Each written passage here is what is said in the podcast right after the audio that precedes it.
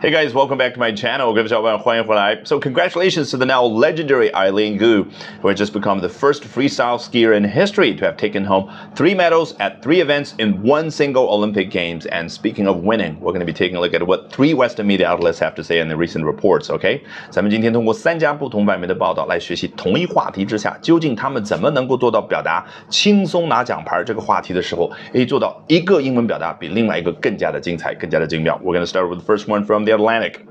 Eileen Gu became the first freestyle skier to walk away with three medals from a single Olympics. 你看，walk away with 和我刚刚开头所说的 take home 把什么什么带回家，这儿呢，走的时候带着三块奖牌，是不是异曲同工？老外就喜欢玩这样的文字游戏，也就是它表达出来是非常非常直截了当的一个画面，用的是直白的语言。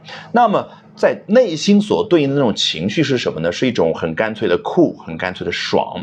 而我们中文有的时候表达出来的呢，哎，可以用大白话。他啊走的时候带着三块奖牌，但是呢显得没有文化。显得有文化的时候，我们中文往往就带有诗意。比如说谷爱凌挥一挥手，拿走三块奖牌，不带走一片尘埃，不带走一片雪花。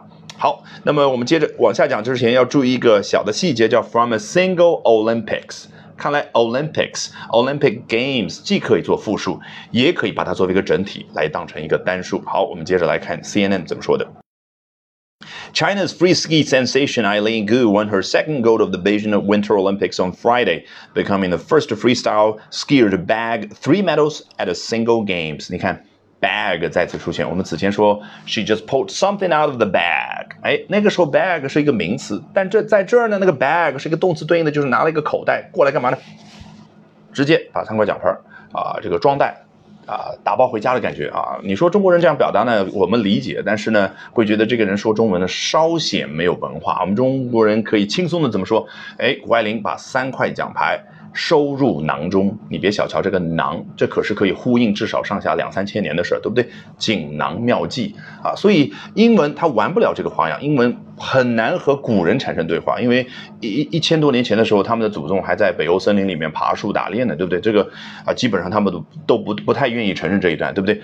所以他玩的是什么？玩的就是我们刚刚所说那个 walk away with 这种非常干脆的直白的话所对应的那个酷，很飒。很爽的那种画面，一下子装大。好，我们接着啊往下讲啊更加精彩的表达之前呢，来看一下这个 sensation 啊，原本代表就是人的感官，但就好比我们中文有的时候说，哎，这个东西很带感，请问这个地方的感究竟是一般的感觉，很平淡？还是让我们感觉哦很轰动性的事儿，所以是后者，对不对？所以同样的一个感，同样的一个 sensation，很多时候你就可以用来去强调那些引起你内心波澜的东西，那些人，那些事儿。所以 Eileen Gu has just become a sensation here in China。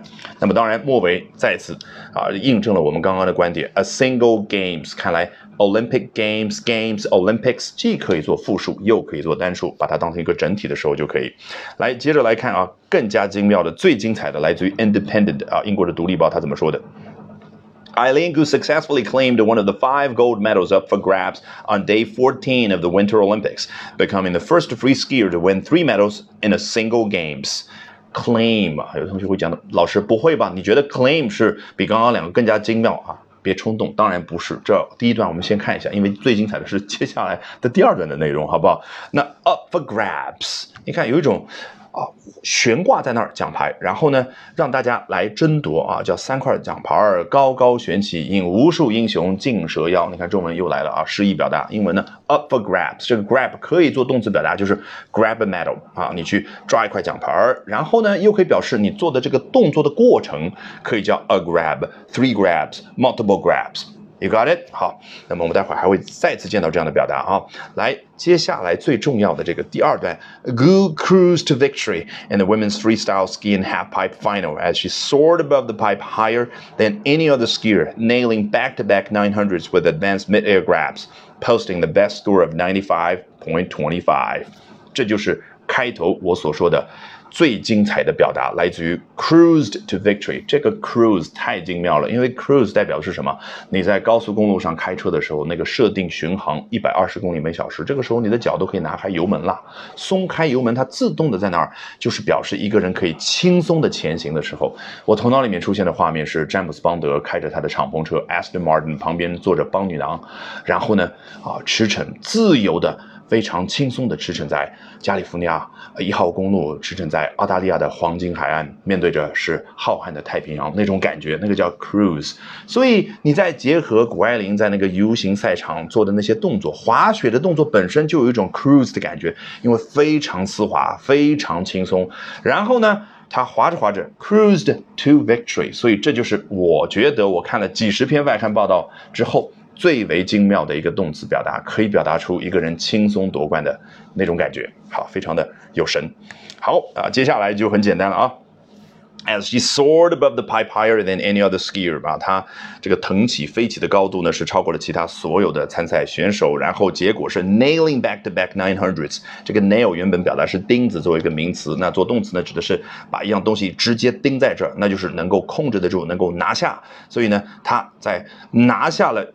背靠背的 back to back 指的就是呃紧凑的安排在一块儿，对不对？比如说姚明以前在休斯顿啊打球的时候，今天有比赛，明天有比赛，后天有比赛，这个叫 back to back games。那这个呢？哦，nailing back to back nine hundreds，他做了一系列的啊这个九百度的这样的动作哦，然后还有在半空当中的这个抓板的动作。你看 with advanced mid air grabs，你看他抓板这个动作，这个过程啊叫 grabs。刚刚一个运动员去抢。争夺那个奖牌那个过程叫 grabs，up for grabs。所以啊，英文用名词、动词，它的灵活的转换，让我们再次见识到了，对不对啊？最终的结果，posting the best score of ninety five point twenty five，那就是他夺得了最高分九十五点二五分。Alrighty, that brings us to the end of today's edition of Albert Talks English。